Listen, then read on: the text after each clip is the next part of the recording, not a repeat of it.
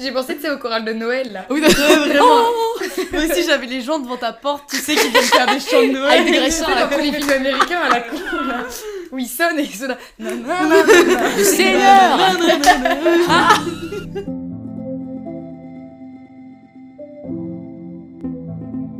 Bah, bonjour, bienvenue dans la galerie des émotions. Merci, j'étais contente d'être là. Je vais te laisser te présenter et puis nous dire de quoi on va parler aujourd'hui. Ok, euh, mais du coup, moi, c'est Anissa, voilà, euh, j'ai 20 ans, et dans la vie, j'aime énormément de choses, voilà, notamment l'art en général, du coup, c'est pour ça que je suis très contente d'être là, parce qu'il faut présenter des œuvres, et puis euh, j'ai choisi comme thème la tendresse, parce que c'est quelque chose que je trouve super important dans la vie de tous les jours. C'est trop bien, c'est trop cool quand C'est même. génial. Ouais. Je suis ravie.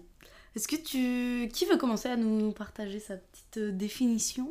Je sais pas, comme vous voulez. Moi je peux y aller si ça vous. Allez. Ok, let's go. Euh, du coup, pour moi, la tendresse, c'est euh, aimer, mais avec énormément de douceur. La douceur, c'est vraiment le, point principal. Et euh, c'est un sentiment d'affection qui, pour moi, est très pur, très innocent. Ce côté vraiment honnête et hyper réconfortant. Et puis, bah, contrairement à ce qu'on pourrait penser, je trouve que la douceur, c'est aussi quelque chose qui se ressent pas que physiquement, mais mentalement aussi, avec euh, des mots ou des pensées, que ce soit envers soi ou envers les autres, parce que c'est hyper important d'être euh, tendre aussi avec soi-même. Ouais. Et, euh, et voilà. Et dans le ressenti, ça fait vraiment quelque chose. euh, pour moi, le, ce qui définit le mieux la tendresse, c'est une petite caresse. Genre pour moi, c'est vraiment cette sensation-là de, Mm. de tout doux, euh, tout, tout mignon et, euh, et voilà, vraiment très très pur et très euh, gentil. Gentil. Ok, trop cool. Anissa, c'est quoi pour toi? Alors, moi, j'ai beaucoup réfléchi, parce que je trouvais que c'était hyper compliqué de définir la tendresse, parce que pour moi, ça passe par tellement de choses différentes, parce qu'il y a le physique, il y a le mental et tout, enfin, Il y a plein de choses, il y a les actions, les mots et tout. Mais du coup, il y a un truc qui m'est venu, c'était plus en mode, pour moi, la tendresse, c'est une bulle. Donc, on a chacun une bulle de tendresse. Et en fait, c'est une bulle que tu peux soit rétrécir en en donnant à d'autres, soit agrandir en recevant de la tendresse toi aussi. Ok, oui. Ah ouais. Et du coup, je voyais ça un peu comme ça. Comme chacun sa bulle de tendresse et on en donne ou on en reçoit. Et que, en fait, justement, avec cette bulle-là, ce qui est cool, c'est que quand on entretient des relations un peu saines et tout, ta bulle est jamais trop petite ou trop grande. Oui. T'as toujours de quoi soit en donner, soit en recevoir, parce que d'équilibre. euh, c'est ça, c'est un peu un équilibre. Et ça se donne justement au travers de, bah, de beaucoup de douceur dans les mots, dans les actions, même beaucoup de bienveillance et aussi beaucoup de respect, je trouve. Oui. Ouais. Quand on respecte les gens, on a quand même tendance à avoir, enfin, à faire preuve de tendresse. Et ça, je trouvais que c'était euh, un peu ce qui pouvait définir euh, la tendresse, Mm. tout simplement. Trop bien. Euh, Moi, je te rejoins pas mal maintenant sur la notion de, de douceur. J'ai noté que c'était un truc qui, est- qui se rapportait vachement à la douceur et à la lenteur. Genre, je sais pas, t'es pas tendre avec quelqu'un dans, dans un truc rapide. Je sais pas, Oui. je, je sais pas c'est pas brutal, en fait. ouais, c'est ça. C'est vraiment quelque chose de, de très doux et qui peut presque être long, enfin prendre du temps avant de ressentir la tendresse de, de l'autre ou de soi. Mm. Et, euh, et ouais, je suis d'accord avec toi aussi sur la notion de, de, de bulle et de partage, un peu que c'est un truc que tu peux avoir envers toi, mais que c'est surtout un truc que tu vas recevoir et donner. Et, euh, et voilà. Que voilà, ça se ressent dans des petits gestes, des, petits, des petites paroles, dans les mots.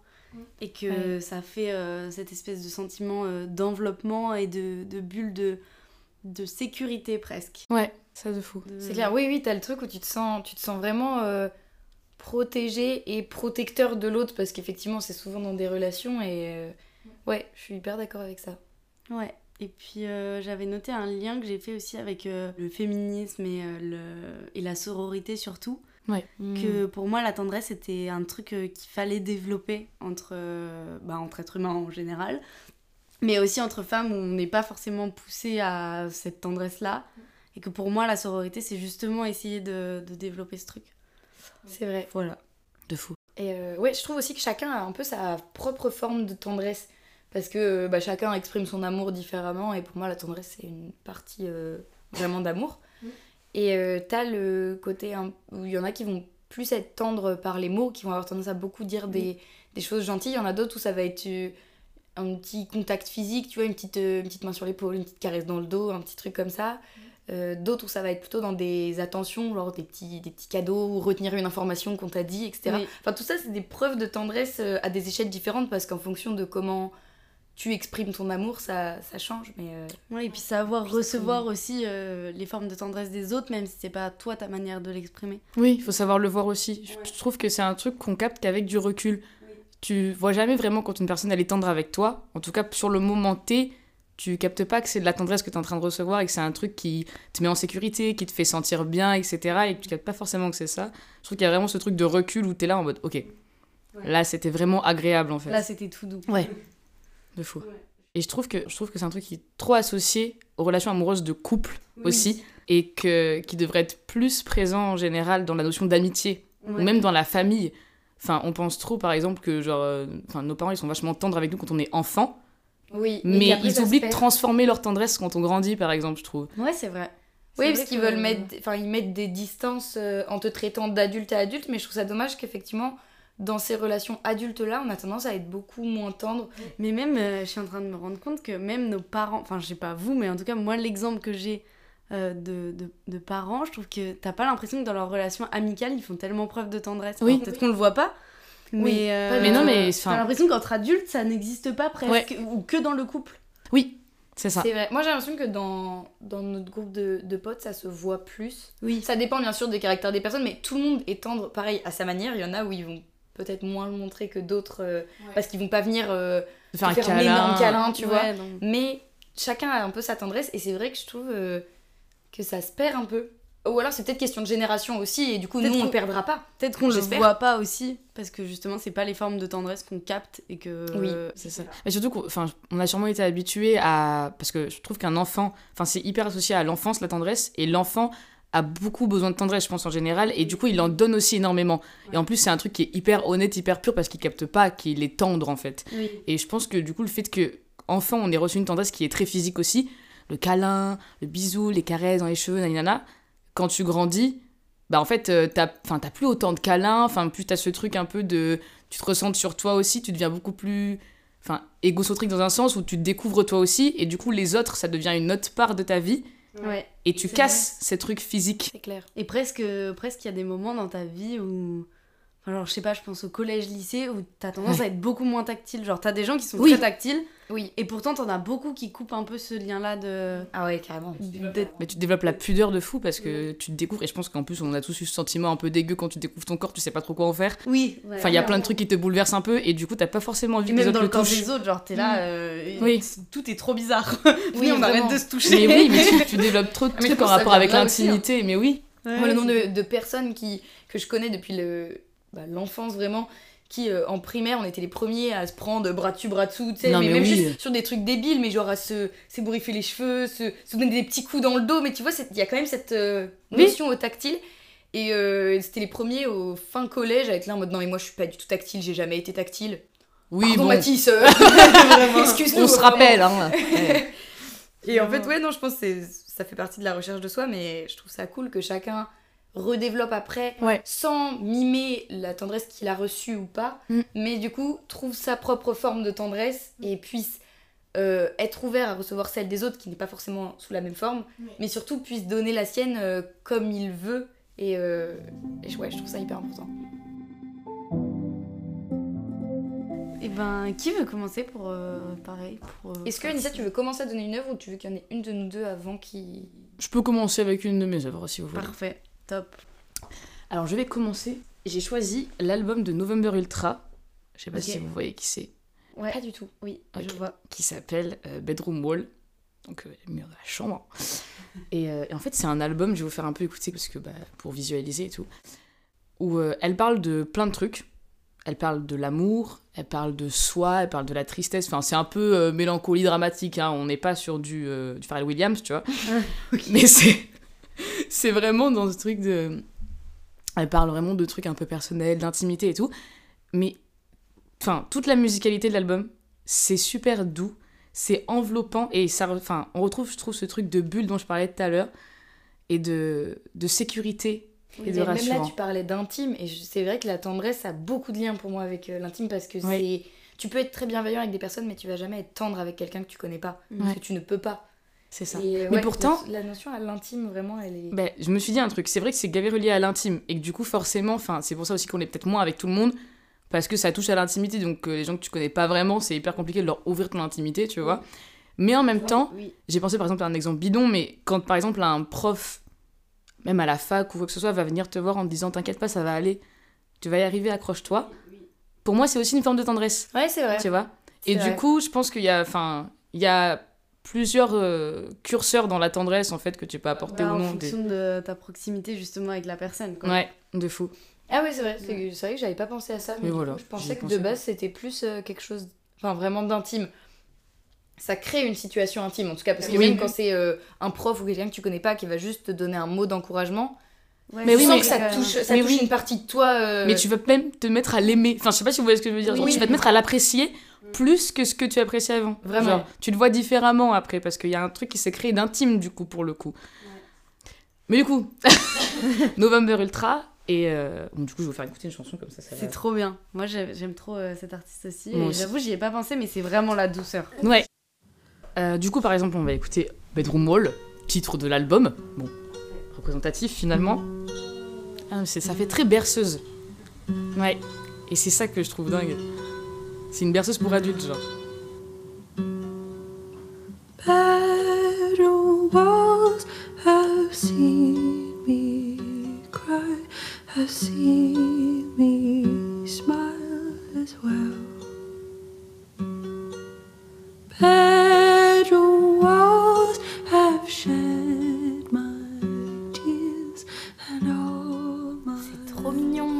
Et du coup, l'album est vachement tourné dans ce type de musique-là. En général, t'as vraiment un fil conducteur de fou dans ce truc. De... En plus, elle a une voix incroyable, Oui. hyper douce et hyper enveloppante et très, euh, très chorale. Enfin, je sais pas si vous voyez ce que je veux dire. Non, mais alors, ça n'a aucun rapport avec la douceur. Ça fait, euh, ça fait euh, collège teenager la chorale, mais, mais en fait, J'ai pensé que c'est au choral de Noël là. oui, Moi aussi j'avais les gens devant ta porte, tu sais, qui viennent faire des chants de Noël. avec des graissins à la con. les films américains à la con. là. Où ils sonnent et ils sont là. Nanana. Le Seigneur En vrai, je vois ce que tu veux dire. Mais non, mais qui très euh, voix d'église là, tu captes ou pas ce mot. Moi je trouve que ça fait très voix de, bah, de maman qui te chante une petite berceuse Mais avant oui. de dormir. Mais de fou. Et en fait, tout l'album est un peu comme ça. Et euh, par exemple, dans cette chanson-là, elle, euh, je la trouve super parce que les paroles, elles sont trop bien. Et euh, Attends, j'ai encore le- elle a les teenagers avec des graissins devant la porte. C'est horrible. Enlevez-moi ça de la tête. Pardon. T'inquiète. Non, il y a aucun problème. Non, en gros, elle, euh, elle parle de. Attendez, j'avais pris les paroles. Oui, non, mais je suis très investie, attention. Waouh je suis allée sur lacoccinelle.net, hein, qui va donner la traduction, c'est très dingue. Et, euh, et en fait, elle dit, alors ça va très vite, il y a vraiment deux couplets, deux quatre lignes. Donc comme ça au moins. Parfait. ouais. Et en gros, elle dit Les murs de la chambre m'ont vu pleurer, m'ont vu sourire aussi. Les murs de la chambre ont partagé mes larmes et toutes mes peurs aussi. Serait-ce une fin, mon meilleur au revoir Une dernière chanson pour libérer mon esprit Une fin et un début, et tout ira bien pour moi, parce que je serai toujours, toujours à mes côtés. Et j'ai trouvé ça génial. Le premier couplet qui parle de partage, il est hyper intéressant euh, aussi Ouais. par rapport à la tendresse. Oui, Puis ce truc de de, les murs de ta chambre, effectivement, c'est presque comme la représentation de cette bulle de tendresse qui voit tout et qui sait tout de toi. Et puis je trouve que c'était enfin une belle hymne à la tendresse, mais envers soi. Oui, ouais. en fait. Mhm. Parce que c'est vrai que du coup, on peut la donner aux autres, on peut la recevoir, mais on peut aussi surtout se la donner à soi-même. Et je trouve que c'est aussi gavé important parce qu'en fait, euh, bah, si, tu- si t'es pas tendre avec toi-même et bienveillant avec toi-même, euh, t'es bienveillant avec personne. Oui. vrai. Non, mais c'est ça. hein. Et, et du coup, il est gavé axé sur ça. Et, euh, et musicalement, elle est vraiment dans ce truc. euh, genre, il y a pas beaucoup d'instruments. Il y a Ouais, beaucoup de petites guitares et elle joue beaucoup avec sa voix. Par exemple, elle va faire des harmoniques avec sa voix et c'est ça qui va créer réellement un son comme si c'était un accord en fait. Et c'est ça quand je disais un peu choral, mais en fait c'est parce que j'ai pas le mot. Non, mais c'est c'est vrai que c'est beaucoup de guitare-voix très, très pure et. euh, Très simple aussi. euh, ouais, épurée, Non, voilà. Voilà, très c'est épuré. ça. Ouais. Simple dans le sens épuré. Bah, je trouve que la tendresse, ça a ce côté-là aussi. C'est- Oui. Enfin, c'est simple. C'est C'est pas très prise simple. de tête, c'est pas compliqué, c'est pas des. te demande pas de déplacer des montagnes pour être tendre avec quelqu'un. tu C'est vrai de fou. Et je trouve que c'est Ouais, ça qui est beau. c'est ce truc choses. très simple, très épuré. Ouais, c'est vrai. Dans ma définition aussi, j'avais noté ça, ce truc de. Cette notion du petit. Genre, tout est. C'est que des petites choses. Pas brusqué. Ouais, c'est ça. Oui, c'est ça, vraiment. Ouais, mais parce que je trouve qu'aussi la tendresse, parce que enfin moi c'est un album par exemple qui je sais m'a beaucoup aidé dans des moments par exemple d'angoisse ou des moments de peur quand tu ressens juste de la peur en général dans la vie. Ouais. Le fait d'écouter ces chansons là, même si je comprenais rien, Comme euh, il y avait ce truc hyper enveloppant, très doux, très calme, t'as ce truc d'apaisement et de sécurité qui se crée. Et je trouve que la tendresse, c'est vraiment un rempart à la violence de fou. Quand tu subis des situations de violence, etc., si tu reçois de la tendresse des gens autour de toi, tu auras plus tendance à avoir bah, peut-être un peu moins peur, Ouais, te sentir Ouais. plus en sécurité. Et du coup, je trouve que ça part vachement la violence. c'est vrai. Et c'est son dernier album, du coup Elle a Ouais. pas sorti depuis. Non, elle a pas sorti d'autres d'autres albums. En plus, à la base, elle, elle chantait vraiment des, euh, des chansons sur Instagram, Oui. cette meuf. Et, euh, et elle faisait des extraits où elle chantait avec sa voix incroyable, là, mais sur des vidéos euh, éclatées. Enfin, c'est-à-dire que vraiment, elle était en selfie avec un iPhone 4S, tu vois. Alors, Angèle a commencé comme ça aussi. hein. Ah ben, écoute. Il y a be- vraiment il y a beaucoup de gens qui commencent sur Insta et c'est ouf Ouais. parce qu'après tu les détaches de ouf de cette image-là et tant mieux pour eux. Mais oui. C'est triste d'être. Ouais, de non, rester, quand, euh, quand chanteur catégorisé. Insta Ah oui, voilà. Artiste Insta flemme. Vraiment, il y a C'est pas. bof comme titre. Ouais. Mais du coup, elle a commencé comme ça. Et en fait, les gens étaient vraiment un peu accros à sa voix Ouais, mais de normal. fou. Et on était là en mode sort un album pitié. Et du coup, elle a sorti ça. Et euh, vraiment, un banger. Enfin, moi, je trouve. Ouais, ouais, ouais, trop bien. C'est incroyable. Maintenant, tu veux nous présenter ton œuvre? Oui, bah en plus euh, tu parlais tout à l'heure de la tendresse envers soi et tout et moi c'est vraiment 100% ça mon œuvre. Du coup c'est un livre? Je vous le sors. Oui. C'est un livre que vous dont vous avez sûrement entendu parler. C'est euh, Lait et miel de Rupi Kaur. Je connais pas du tout. Prête-le-moi, euh, s'il te plaît. Oui, je te le prête juste après si tu veux. Du coup, c'est une euh, poétesse, écrivaine et illustratrice canadienne euh, d'une trentaine d'années qui est née en Inde. Et euh, d'ailleurs, bah, du coup, j'ai fait des petites recherches sur elle et euh, son nom de scène, du coup, euh, Rupi Kaur. Euh, Kaur, c'est pour Kora parce que euh, c'est le nom euh, de chaque femme amenée à éradiquer le système de caste en Inde. Et, euh, et donc déjà c'est un choix très très fort de prendre ça comme nom d'artiste. Et du coup tu parlais tout à l'heure du féminisme et tout Lisa. Et elle c'est vraiment euh, une féministe qui le revendique et qui va beaucoup se servir de ses œuvres pour vraiment euh, émanciper la féminité. Euh, elle va hum, beaucoup défier les tabous. Par exemple elle a sorti un photo-essai sur euh, les menstruations en 2015 pour euh, normaliser les règles en Inde. Mais elle est indienne, elle? Oui, elle est née en Inde. Waouh, quelle femme. Ok, d'accord. Et, euh, ouais, et maintenant, incroyable. bon, elle, elle vit au Canada euh, aujourd'hui et ça fait pas mal de temps. Mais, mais du coup, ça lui permet d'avoir, de pouvoir confronter un peu ces deux réalités-là. Mm. Et, et donc, elle est féministe et elle crée des choses pour l'Inde où, par rapport à certains points, par exemple sur les règles, il y a un tabou qui est encore présent, qui est encore présent aujourd'hui euh, chez nous aussi, par exemple, mais beaucoup moins. Ouais. Du coup, elle va s'adapter et donc elle euh, crée des choses vraiment pour l'Inde, euh, pour le Canada, pour... Enfin voilà, elle, elle cible très bien son public. Et elle aussi, elle s'est fait connaître en publiant ses poèmes sur les réseaux sociaux et sur Insta. Donc, très, euh, très Insta, quoi. Génération réseaux sociaux. Ouais, ouais, hein, écoutez. Et du coup, euh, donc Lait et Miel, c'est son premier recueil. Elle l'a sorti en 2014. Et euh, c'est un recueil de poèmes qui sont écrits en prose et qui sont divisés en quatre chapitres. C'est souffrir, aimer, rompre et guérir. Incroyable. Voilà, déjà rien que ça, ça donne envie de le lire. Euh, je m'arrête là. Salut. C'est bon. Et euh, en gros, elle parle de, euh, du coup, de la violence, de l'amour, de la maltraitance et de la perte de féminité que ça peut engendrer. Et elle a écrit après être elle-même sortie d'une relation abusive. Et donc c'est un peu quelque chose qu'elle s'est écrit à la fois, enfin qu'elle a écrit pour euh, les autres femmes, mais aussi pour elle-même parce que ça a été vraiment son chemin de reconstruction. Et elle a, euh, elle a réappris à être un peu tendre avec elle-même. Je vais vous lire quelques petits passages parce que Oui. j'en ai relevé plein. euh, je peux pas, je pouvais pas tout vous lire parce que bah, faut Mm. que vous le lisiez aussi, sinon je, suis, je fais une très mauvaise pub. Mais C'est fou parce que. Enfin, c'est fou, c'est pas si fou. euh, C'est complètement dingue. mais, mais la, la première chanson que j'ai découverte de November Ultra, c'est Miel. Ah bah oui, elle est géniale aussi. Et du coup, ça fait le lien parfait Boum avec ton livre. Hop là, oui. Donc c'est un peu fou quand même, si je peux me permettre. C'est vraiment. Mais c'est celle qui parle de la relation en plus, non? Je sais, je sais pas. Je crois que oui, ça c'est. C'est possible, c'est possible. Peut-être qu'il y a une inspi. euh, de... Bah, Peut-être que euh, November c'est Ultra, moyen c'est parce qu'il il y a été- tellement moyen. Il est très très très connu euh, ce livre en poésie donc. euh, C'est totalement possible. Et oui d'ailleurs je vais vous montrer, elle illustre aussi. Bon ça on pourra pas le montrer au podcast désolé mais voilà il y a des petits dessins. C'est trop très beau. joli, c'est c'est très très joli. C'est très très beau. Et C'est euh, elle disait tout c'est le temps sans majuscule. Elle écrit tout le temps sans majuscule parce que. Alors, ça, c'est une référence à sa culture d'origine parce que dans la, le langage de là où elle vient en Inde, parce que bon, je connais pas tout euh, de Oui. l'Inde et voilà, il y a différents euh, dialectes, et ben l'alphabet euh, dans. Enfin, de là où elle vient, euh, ils n'ont pas de majuscule. Euh, et donc, il y a une certaine uniformité des lettres. Et je trouve que c'est un style, et elle l'a dit elle-même, c'est un style qui correspond très bien à sa vision du monde et qui, je trouve aussi, du coup, fait beaucoup plus doux et beaucoup plus tendre. Mm. Euh, le fait de pas mettre de majuscules, ça fait quelque chose de tout mignon. Je vois. Voilà. Euh, du coup, je vais vous lire quelques passages, sinon on va passer mille ans. Voilà, bah déjà, il y a celui-là où elle dit Celui qui arrivera après toi me rappellera que l'amour est censé être doux, il aura le goût de la poésie que j'aimerais pouvoir écrire. Euh, Il y en a plein d'ailleurs où elle dit le mot tendresse, hein, comme dans celui-là. Elle dit Tu les traites comme s'ils avaient un cœur comme le tien, mais tout le monde ne peut pas avoir ta douceur et ta tendresse. Tu ne vois pas la personne qu'ils sont, tu vois la personne qu'ils ont le potentiel d'être. Tu donnes et tu donnes jusqu'à ce qu'ils extirpent tout de toi et te laissent vide. Ça parle un peu du trop donné euh, dont on parlait tout Ouais. à l'heure dans la tendresse. Ouais. Bah, voilà. Trop donner et surtout ne pas recevoir. Oui, de fou. Bah, là, ceux que je vous ai lus, ils étaient dans la partie rompre, où là, justement, c'est là où elle va déconstruire euh, toute cette fausse tendresse qu'on lui a appris à avoir. Et du coup, Ouais. dans la partie guérir, elle en a, elle en a quelques-uns aussi qui sont pas mal. C'est quand même intéressant que tu parles de fausse tendresse. Euh, ouais.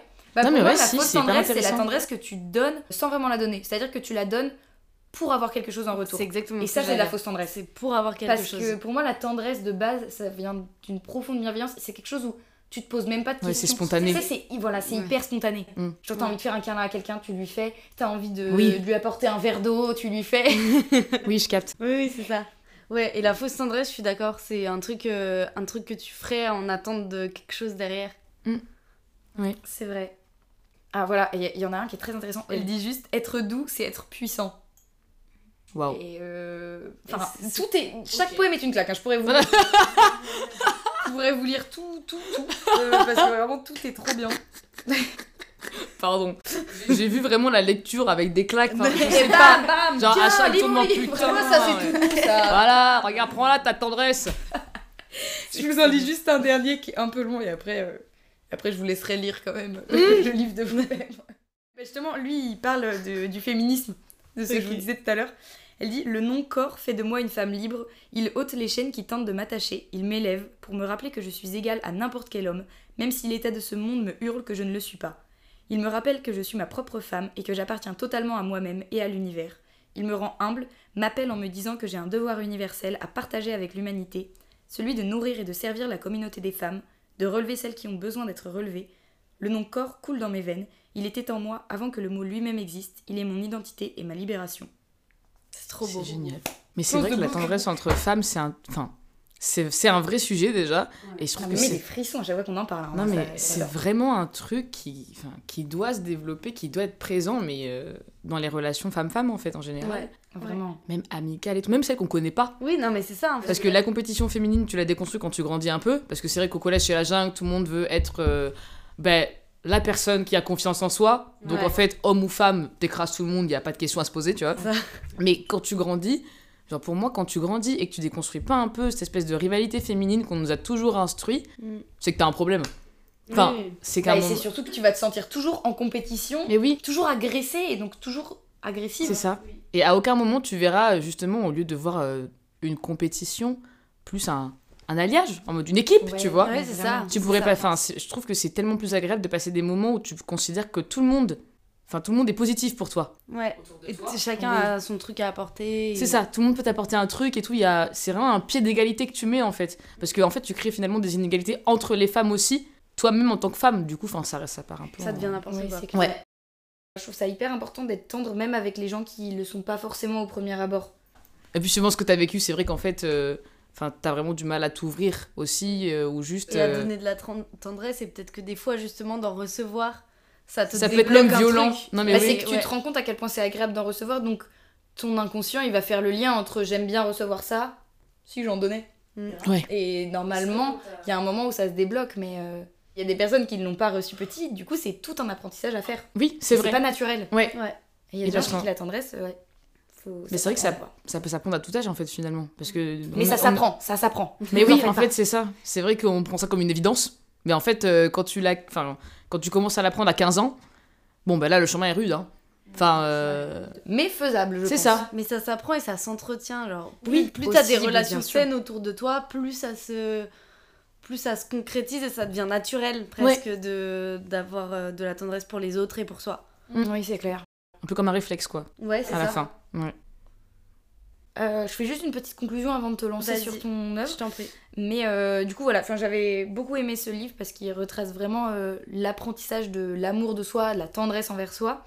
Et voilà, d'arriver à se considérer et à, à se traiter avec cette tendresse sans se martyriser, sans comment dire, mettre de côté son corps, ses envies, son, ses pensées, etc. Et d'apprendre juste à les accepter et à les, comment dire, bah, les entretenir aussi, à entretenir toute cette relation qu'il y a avec toi qui est, qui est, euh, enfin, qui est hyper importante. Et voilà. Et donc je trouve que ce livre traite euh, avec beaucoup de douceur d'un sujet qui est pourtant extrêmement violent. Oui.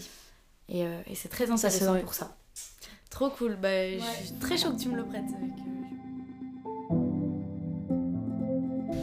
Lisa Et ben c'est parti. Bah, du coup, moi aussi, j'ai choisi un album de musique euh, d'un artiste que j'aime de tout mon cœur, euh, qui est Ben Mazué. Allez. Ah, Euh, donc Ben Mazué, c'est un auteur-compositeur-interprète qui s'est reconverti. Il était médecin avant. Et euh, une fois qu'il a fini ses études de médecine et qu'il s'est rendu compte que ça n'était pas fait pour lui, il a, ouais, il a switché. Et du coup, il, donc il est devenu euh, auteur-compositeur-interprète. Ça a mis pas mal de temps quand même à percer. Là, c'est assez récent en réalité qu'il est, Ouais. Oui, vraiment, qu'il est vraiment connu. Mais moi, je le suis depuis ses débuts. Je veux pas faire la groupie, mais euh, quand Ah, même, je suis vraiment depuis les débuts. Et il était quand même, avant d'être connu euh, pour lui, ce qu'il fait, enfin pour son travail en tant que chanteur, il était euh, quand même reconnu pour ses textes, puisqu'il a écrit pour Grand Corps Malade, Pomme Ah. et Les Frérots de la Vega, de la Ok. Vega avant d'être euh, un peu famous. Oui. Donc voilà, l'album dont je vais vous parler aujourd'hui, c'est un album qui est sorti en 2020, qui est son quatrième album, qui s'appelle Paradis. Et qu'il a sorti, enfin qu'il a écrit euh, sur l'île de la Réunion, où il est parti avec sa femme et ses deux enfants, en se disant, enfin, de ce que je comprends en tout cas, c'est un peu, euh, ils sont partis là-bas en se disant, euh, voilà, notre couple va mal, on va là-bas, et si ça marche pas là-bas, on, on s'arrête. Ok. Oh, waouh. C'était un, peu- un peu un truc qu'ils avaient toujours voulu faire, de partir à La Réunion. Et les, tout l'album, en fait, retrace pas mal de ces questionnements-là, de cette histoire de couple qui se détruit, et en même temps de tout ce qui était hyper beau dans le couple et qu'il faut garder. Et euh, je trouve que, enfin, en tout cas pour moi, Ben Mazui, a une manière d'aborder n'importe quel sujet en dédramatisant un peu tout, en se disant, en fait, il y a... c'est pas grave, c'est Ah tout oui. doux, genre tout va bien oui, c'est vrai. tout va bien. Ok. Et C'est vrai que tu euh, relativises beaucoup quand t'écoutes Ben Mazué. Vraiment. Et euh, déjà, je vais vous lire quelques titres, juste les titres des musiques pour que vous fassiez une idée un peu. Parce que je trouve que rien que les titres, des fois, c'est assez représentatif de, de ce que ça dit. Donc il y a une chanson, la première de l'album, elle s'appelle Tu m'auras tellement plu. Et c'est du coup sur cette histoire euh, d'amour qui se finit et en disant, euh, en fait, on était trop bien tous les deux et c'était trop beau. Et je trouve que même si j'ai pas écouté cette musique au moment d'une rupture, et ben je, me suis dit, ok, au moment d'une rupture, j'ai envie d'écouter ça parce que c'est tellement rassurant sur le fait que, ok, là je suis hyper triste, mais en fait c'était trop beau. C'était trop beau et j'ai tellement bien fait de le vivre que qu'il faut garder tout ça. Et voilà, donc la musique que je vais vous faire écouter, c'est la première que j'ai écoutée de l'album, puisqu'elle elle était sortie un peu avant, qui s'appelle Pas très original et qui aborde un peu euh, plein de sujets de la société qu'on connaît un peu tous, enfin qu'on a tous un peu éprouvés, en les dédramatisant vachement. Donc je vous fais écouter, vous me dites. J'ai un iPhone 7. Je passe beaucoup trop de temps dessus. J'ai peur du noir. Je trouve Emilie Ratajkowski vraiment très belle. J'adore les films de Jacques Audiard. Je trouve que j'en fais pas assez pour le climat. Je dis climat pour dire pollution. Je me dis souvent que si encore on polluait pour une mission comme partir à l'aventure de l'univers, mais même pas. On pollue juste pour être plus nombreux et vivre plus vieux. Alors qu'on trouve que vieux c'est nul et que nombreux c'est dangereux. On reste tous là, les bras ballants devant ce monde qui brûle et on se moque de ceux qui voudraient le sauver en triant leurs déchets. Je sais que je vais mourir. Point, on arrête le podcast c'est bon. C'est voilà, c'est c'est trop beau et je trouve que ce morceau est très représentatif de ce qui se fait, enfin de ce que lui fait, euh, de, de dire euh, voilà, bah en fait je suis un mec comme tout le monde, j'angoisse pour plein de petits trucs, mais mais en fait venez on est un peu optimiste et en fait ça va et on se donne l'amour les uns les autres et Mhm. ça ira mieux et on vivra mieux tout ce truc là qui parfois on a l'impression s'écroule un peu. euh, Oui, c'est vrai. mais, mais ça va mieux en fait quand on essaye de se donner un peu tous de la tendresse les uns envers les autres et de la tendresse envers soi. Bah, c'est un côté humain qui est très touchant et que lui il retranscrit très très bien dans sa musique ce côté vraiment euh, ouais moi c'est pour moi c'est la plus belle qualité de l'humain et c'est pour ça que je crois beaucoup en l'humain c'est parce Oui. que euh, il y a ce côté euh, très tendre au fond et je pense que vraiment tout le monde a et, et lui il le- il il l'assume complètement Des fois on a ce truc là de se dire non mais de toute façon il y a que moi qui va mal, qui le vit hyper mal ce truc là alors qu'en Oui. fait non c'est vraiment des trucs que tout le monde a déjà ressenti. Enfin la plupart de tes angoisses et de, des trucs qui font que t'es anxieux ou que ça va pas, bah en fait euh, la grande majorité de ces choses bah c'est des choses qui touchent tout le monde. Aussi, ça fait trop du bien de les voir, enfin, de concevoir le fait qu'en fait, t'es pas tout seul à le vivre. Au début, je pense que ça peut faire un peu peur parce que tu te sens du coup pas très légitime ou tu te dis, euh, Ouais. mais en fait, j'ai rien à moi, etc. Sauf que c'est certainement pas ça qu'il faut avoir à soi. Et le fait de, de rencontrer ou de d'en parler et de voir que t'es pas tout seul, bah, je trouve que ça, déjà, ça, c'est une forme de tendresse de d'en parler et de pouvoir discuter autour de ça. C'est une certaine forme de tendresse Oui. euh, que tu te prouves euh, à Mm. toi-même et que vous prouvez. euh, C'est vrai que si tu, je pense que si tu partages tes peurs et les trucs que tu penses vivre seul, c'est là que tu vas partager la tendresse après. Parce qu'en fait, justement, enfin, ça va te rassurer. Et je pense que quand tu t'ouvres sur les choses qui te touchent, que tu penses être le seul à vivre, Ouais. et que tu te rends compte avec quelqu'un d'autre que en fait vous vivez la même chose, juste peut-être pas sur le même prisme ou quoi, mais c'est après, je trouve que tu ouvres la porte aussi à l'arrivée de la tendresse. Mm. Parce que c'est un peu un truc sur ton intimité, mais qui te lie à la sienne. Et du coup, Ouais. euh, ça, c'est pareil, ça crée un lien en fait. Ouais, Et ça laisse la place à autre chose Mm. que justement ce truc de je me renferme, il y a rien, enfin rien ne peut sortir en fait. Faut pas que ça sorte parce qu'il y a que moi qui le vis et du coup euh, bah, la honte ou n'importe quoi. En fait, quand tu ouvres la porte à ce qui te fait honte de base, je pense que c'est là que tu peux laisser rentrer et laisser sortir certaines choses aussi. D'où la tendresse aussi, la douceur et, et l'apaisement en fait aussi. Bon, je continue vite fait. Oui, pardon. Euh, Et euh, du coup, il a sorti un film, enfin un film, un documentaire, je sais pas, une, une vidéo YouTube. Ok. D'accord. qui fait un peu moins de 30 minutes et qui, du coup, on le filme lui en train d'écrire cet album sur l'île de la Réunion. Donc déjà, c'est absolument magnifique, puisque euh, Oui. c'est, enfin, c'est trop beau, c'est trop beau, faut vraiment aller voir. Et c'est tout doux, vraiment, c'est tout doux. Et euh, je sais pas, j'ai, trop aimé, c'est tellement... euh, à la fois, tu le vois lui dans des positions pas forcément... Enfin, où tu vois qu'il va pas forcément bien parce qu'il a, il a du mal à écrire son album, ou parce que ça va pas dans son couple, ou parce que ceci, parce que cela. Et en même temps, il écrit des trucs sur tout ça et ça, ça va mieux. Et en même temps, c'est aussi cette Mhm. espèce de communion avec lui-même et avec la nature qui fait qu'il trouve son inspiration et qu'il arrive à se ressourcer et à éprouver de la tendresse envers lui-même. Et voilà, j'ai trop, j'ai trop aimé. C'est génial. Pour parler un tout petit peu, parce que du coup là je vous ai parlé que de, de cet album parce que c'est le dernier qu'il a sorti euh, tout seul. Mais vraiment, allez écouter toute sa discographie, euh, j'aime ce mec euh, de Mhm. tout mon cœur. Écoutez tout, c'est trop bien. Euh, il a sorti récemment un, album avec euh, Gaël Faye et, euh, Oh oui. Et Grand Corps Malade, qu'il faut aller écouter aussi. Et également un livre qu'il a écrit qui s'appelle Les Correspondances, qu'il a écrit avec euh, Grand Corps Malade et qui est préfacé par Gaël Faye, qui euh, du coup regroupe des lettres qui se sont échangées pendant plusieurs années, je crois deux ans, il me semble, euh, sur justement leur vision de, de, de l'écriture, d'être artiste et, Incroyable. et tout ça. En 2022, il a fait une tournée, il doit être encore en tournée, je pense d'ailleurs. Et il a été récompensé aux Victoires de la musique euh, dans cette catégorie-là pour son, pour son concert.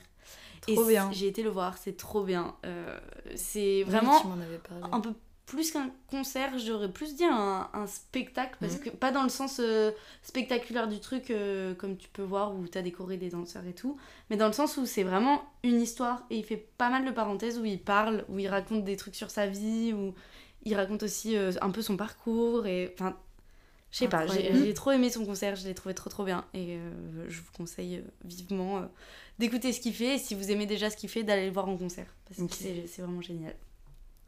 Voilà Eh ben, euh, j'adore. Ça a l'air gay, bien. J'ai envie d'écouter son album premier degré. Il faut. Bah du coup Anissa, euh, si t'es chaud pour ta deuxième œuvre, je t'en prie. Let's go. Alors, je vais vous parler d'un livre, voilà, qui s'appelle euh, Le petit garçon qui voulait être Mary Poppins de Alejandro Paloma. Auteur espagnol, de qui j'ai déjà lu un autre livre qui s'appelle Une mère qui est génialissime aussi, si jamais, pour nos grands lecteurs qui écoutent ce podcast. voilà. Aïe. non, c'est alors, c'est un livre que j'ai lu cette année, qui est incroyable. Alors, c'est un peu compliqué parce que c'est une histoire qui est euh, quand même assez large, dans un sens qui aborde plein de thématiques et tout. Mais en gros, euh, c'est l'histoire d'un petit garçon euh, qui s'appelle Guy. et donc il vit avec, avec son père et, euh, et sa mère, elle, était, est hôtesse de l'air et en fait elle habite à Dubaï. Il peut jamais lui parler parce qu'en fait avec le décalage horaire, à chaque fois, ben, ça colle pas. Le petit garçon est censé dormir. Ah, oui. Du coup, elle lui envoie des lettres tout le temps, qu'il reçoit tous les jeudis matin. Du coup, lui, il les refait. Enfin, il correspond beaucoup avec elle. Et leur passion commune, euh, c'est Mary Poppins. C'est-à-dire que quand elle était encore avec lui à la maison, ils passaient leur temps à se déguiser en Mary Poppins et à chanter euh, Super Califragilis, je n'arrive jamais à dire jusqu'au bout, la chanson de Mary Poppins. Ils se déguisaient et tout, nana, avec les personnages et tout, nana. Et en fait, depuis qu'il est parti, qu'elle est partie, sa mère, il fait une obsession sur Mary Poppins. C'est-à-dire que au point que quand on lui pose la question tu veux faire quoi quand tu seras plus grand, il dit je veux être Mary Poppins. D'accord. Et en fait, ça, ça va inquiéter sa prof. Et, euh, et c'est là qu'elle va l'envoyer, du coup, euh, voir la psychologue scolaire. Donc il faut savoir que Guy, il a 7 ans. hein, euh, et en fait, tout part de là. Cette histoire, elle est décortiquée en trois points de vue. Celui de la psychologue scolaire, Maria, celui de Guy, et celui de son père, je crois que c'est Emmanuel, un truc comme ça. C'est hyper intéressant parce que on, retrace l'histoire de Guy et de sa famille, donc de lui, son père et sa mère, au travers de sa thérapie avec Maria. Et c'est génial parce que du coup, c'est alors c'est bourré de tendresse comme livre, parce que déjà chaque personnage, toutes leurs interactions, elles sont presque uniquement tournées comme ça.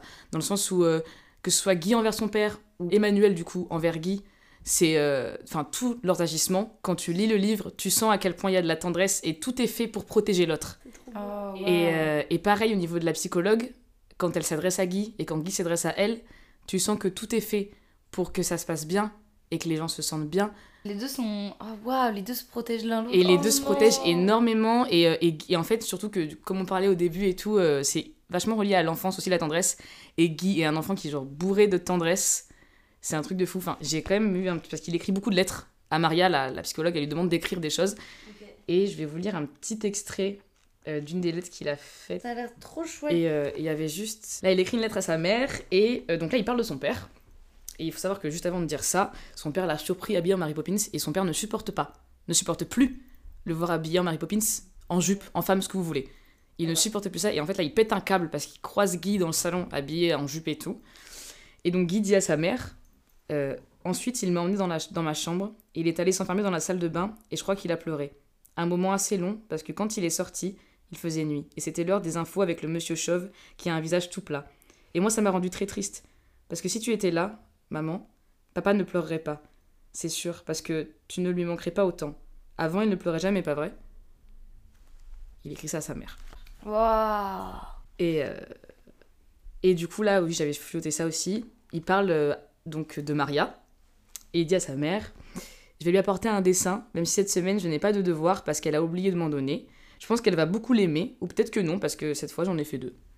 Et en fait, c'est tout con. C'est trop mignon. Mais oui, en fait, c'est des petites attentions. c'est ça. C'est ce là pour tout le monde. Ouais, et il fait attention à elle. Il fait en mode, oh, bah, j'espère que peut-être que ça va pas lui plaire, mais en même temps, je vais lui faire un dessin parce que peut-être que ça va lui plaire aussi. Elle a oublié de me donner des doigts. C'est ça. Et que toutes les semaines, elle me demande un dessin, donc peut-être que là, elle a. Et en fait. Qui fais-moi un câlin Mais oui, mais en fait, c'est ça. On a vraiment envie de le prendre dans les bras de fou. Et, euh, et ce qui est fou, c'est qu'en plus, à ce moment-là, il lui ramène deux dessins euh, parce que euh, la semaine d'avant, il avait oublié de lui ramener.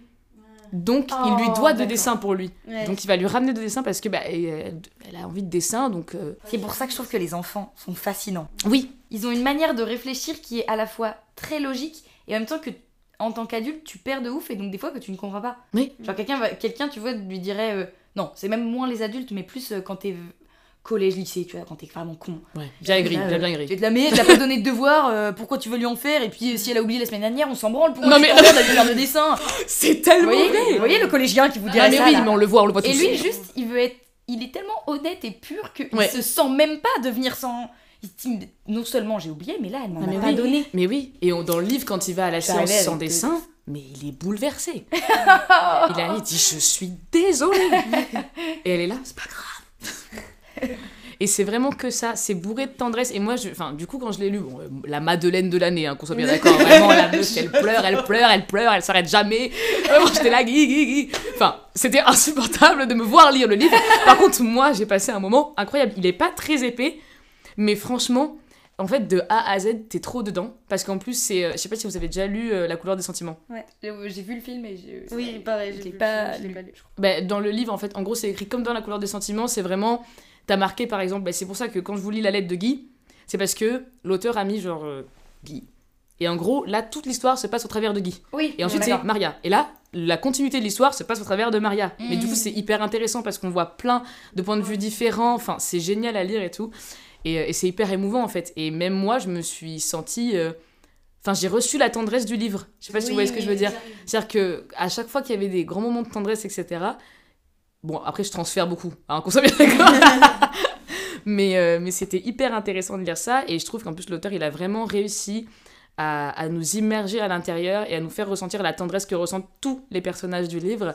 Et c'est des tendresses qui sont hyper différentes parce que du coup, ils la reçoivent pas, ils la donnent absolument pas de la même façon. Guy la donne comme un enfant, Maria la donne comme une psychologue, mais aussi comme une aide. Par exemple, elle peut parler au père, parce qu'ils ont des rendez-vous aussi, par exemple. Et, et c'est hyper intéressant. Et du coup, son père lui donne une, une- une tendresse qui est hyper complexe à percevoir. Au début, on pense que c'est vraiment un énorme connard, désolé pour le mot. Mm. Mais en fait, euh, tu te rends compte à quel point il essaie d'être tendre avec son fils Ouais. et à quel point il souffre énormément. Et c'est pour ça aussi qu'il peut pas en donner autant Oui, que ce que son fils lui donne, ce dont on parlait tout à l'heure en fait. Et quand tu essayes de ça. protéger cette personne-là aussi, parce que le problème c'est qu'en donnant de la tendresse, tu deviens aussi plus vulnérable, donc ça serait aussi euh, briser un peu ce, ce truc de carapace. Exactement.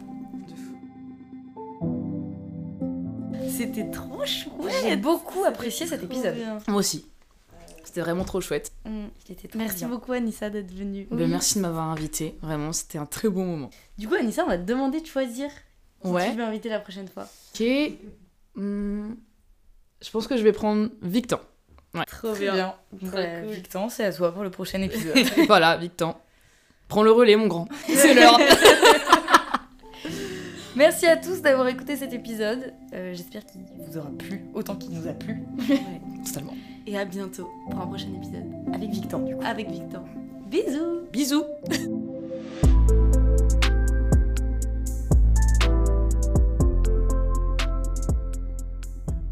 Un podcast réalisé par Manon Briand et Lisa Dubois, produit par Moyen du Bord Productions.